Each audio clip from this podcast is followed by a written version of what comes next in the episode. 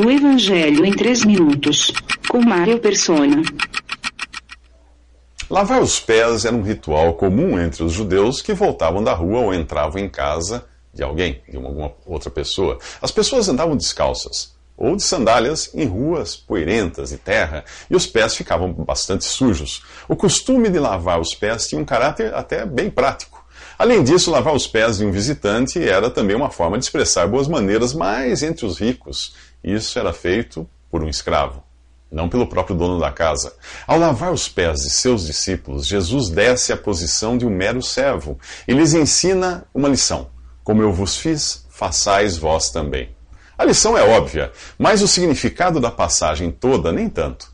Primeiro, quem está lavando os pés dos discípulos? O mesmo Jesus que saiu de Deus e em breve voltaria para Deus. Ele desceu de uma posição tão elevada que homem algum poderá jamais alcançar. Jesus não apenas desceu do céu, para onde promete levar os salvos, mas Efésios 4 diz que ele subiu acima de todos os céus, que é o seu lugar de origem. Paulo explica assim a ressurreição e ascensão de Jesus. Ora, isto, ele subiu, que é senão que também antes tinha descido às partes mais baixas da terra?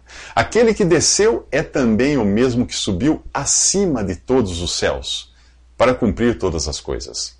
Percebe a extensão do que Jesus fez? E, no entanto, aqui nós vemos este ser eterno e sublime pondo-se abaixo dos pobres mortais discípulos. Muito em breve ele iria descer ainda mais sofreria o terror de uma eternidade de juízo infernal condensada nas três horas de trevas que passou na cruz antes de entregar sua vida e descer à sepultura. Para você entender o que vai acontecer agora, é preciso lembrar que a palavra de Deus é às vezes representada pela água e o Espírito Santo pela figura de um servo. Efésios 5, 24 nos fala de purificação por meio da lavagem da água pela palavra.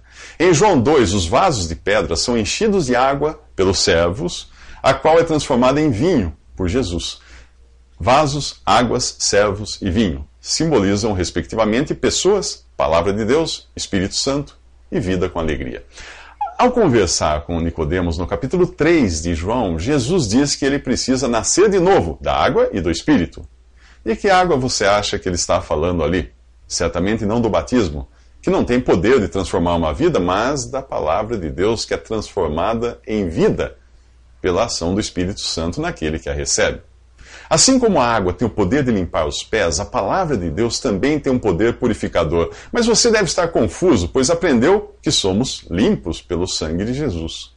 Nos próximos três minutos, vamos entender o lugar que ocupam o sangue e a água na purificação do pecador. Visite 3minutos.net. Dúvidas? Visite respondi.com.br.